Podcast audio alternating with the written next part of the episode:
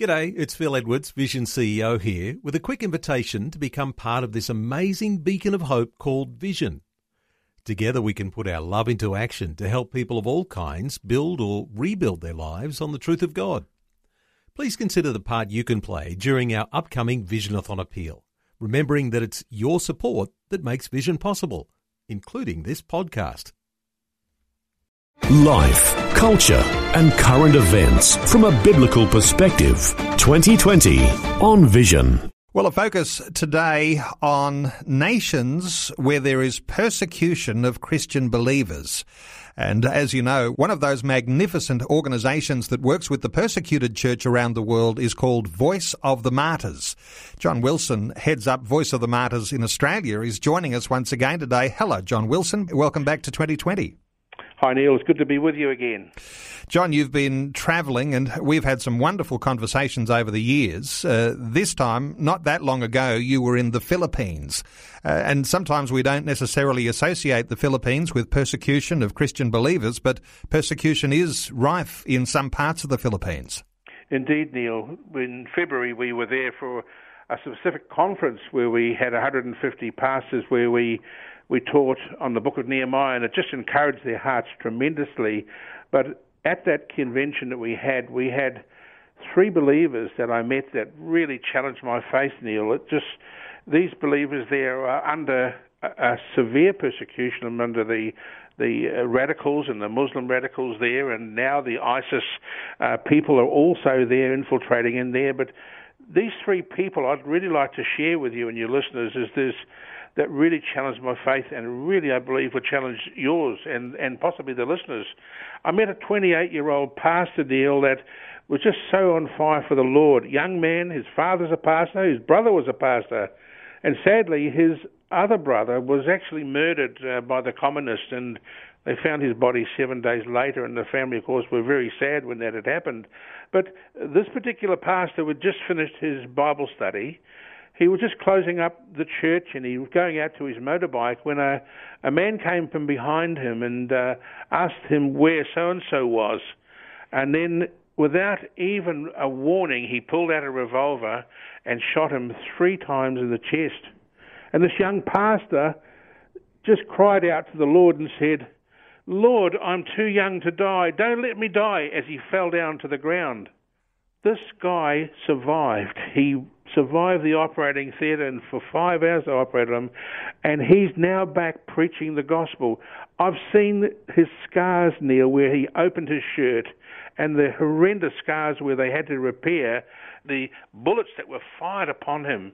But he's on fire for the Lord. He said, "I am dedicated to serve the Lord forever." Now, when you hear that, Neil, there, it electrifies your faith in a tremendous way. But then there was this widow whose husband, also a church worker, working in the fields one day, he was an ex-communist, and someone shared the gospel with him one day, and he converted and been a very faithful church worker. He was a lay preacher. He loved the Lord. He was out there when the communists came who knew him. 80 of them came as part of this particular time. They came and said, "We want you to come back to the communists." He said, "No, I'm a follower of Jesus Christ." He said, the commander then pulled his revolver out and put it to his cheek, and he said, "I have the power of life and death over you now. What do you say about that? Do you want to still follow the communists, or do you want to follow your Jesus?" And he said, "I will follow Jesus. You may want to kill me, but if you do, this very day, I will go into the arms of Jesus." John, when we hear these sorts of stories and the exposure that Christian believers have to threats and to violence, I guess some Christian believers are forced underground and into hiding, but there are some people who are just so filled with courage, like these that you're talking about, that they can't be stopped from declaring their faith in Christ. Absolutely. And with a gun held at your face, you know, he's still not denying Christ. This commander let his gun hang down to his side, kind of devastated in a sense from this comment that was made by this believer in Christ. But an angry soldier raised his M16 and shot him in the chest. And you know, Neil, as he died and slumped to the ground, there were witnesses hiding in the coffee field of the farm, watching, and could hear clearly this conversation. Witnesses that recorded the event of that day for the police to investigate, of course. And you know what happened? As he was shot and dying, there was the very last word he spoke upon this earth was the word, hallelujah. It just broke my heart, Neil, when I heard that believer, knowing that his faith was just so embedded in Christ, knowing that his position was in the heaven. If he was going to be killed that day, he would not deny Christ, but he'd open his arms up and just say, hallelujah, and he left that earth to be in the arms of Jesus. John, you have travelled the world and you've been into some of the most significant places where Christian believers are persecuted. And I know I've spoken to you about standing on the mass graves of Christian believers in Africa. And we've talked about a number of different Southeast Asian nations. This is something that's common, isn't it? When there is severe persecution, that you get these cases of people who are just glowing with the presence of Jesus. And it follows them even to the point of their dying. Indeed. And, you know, they're not like 30-year-old veterans in Christ. These are one-year-old Christians that have been only known the Lord in a short time, Neil. And that's the incredible depth of faith that they have in their commitment to Christ, that they want to serve this Master. They want to live for him. They want to be able to proclaim the gospel even to the point of martyrdom. Of course, they don't seek that, but you know, when it comes to that, they stand in the Lord.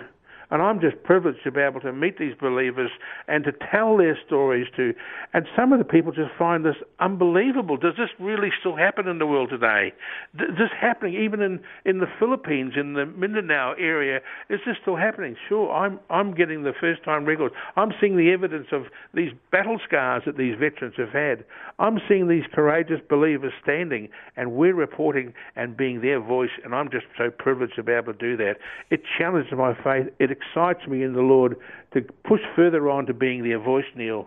And of course, there are those who are being persecuted, and for some people who will say, what's the value of a Christian going to their death, not denying Christ?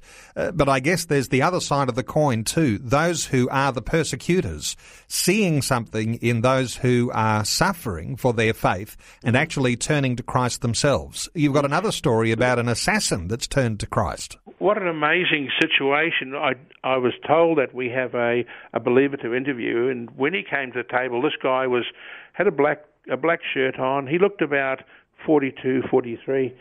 And when he started telling his story through the translator, we realized what he was actually before he was saved. He was part of a very special elite unit called the Sparrow Unit, that were an elite force of men, much the same as an assassin. And they were the guys that virtually took out heads of state, not just the everyday farmer, but serious assassinations.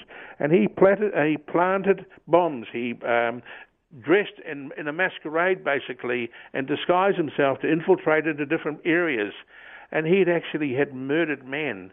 And this man was before me. And I said, but how? How did it? The power of the gospel just reached into my heart one day when I was very ill. I was actually blinded by a bomb fragment. And the Lord healed his eye, like a Damascus experience of Saul. And that tremendous transformation the Saul-Paul experience happened to this particular man. And he is absolutely on fire. But you know, Neil, he has the respect of all the other army generals of what he has done. He's now a soldier for Christ, and he's serving the Lord in southern Mindanao. What an incredible story and testimony that guy had.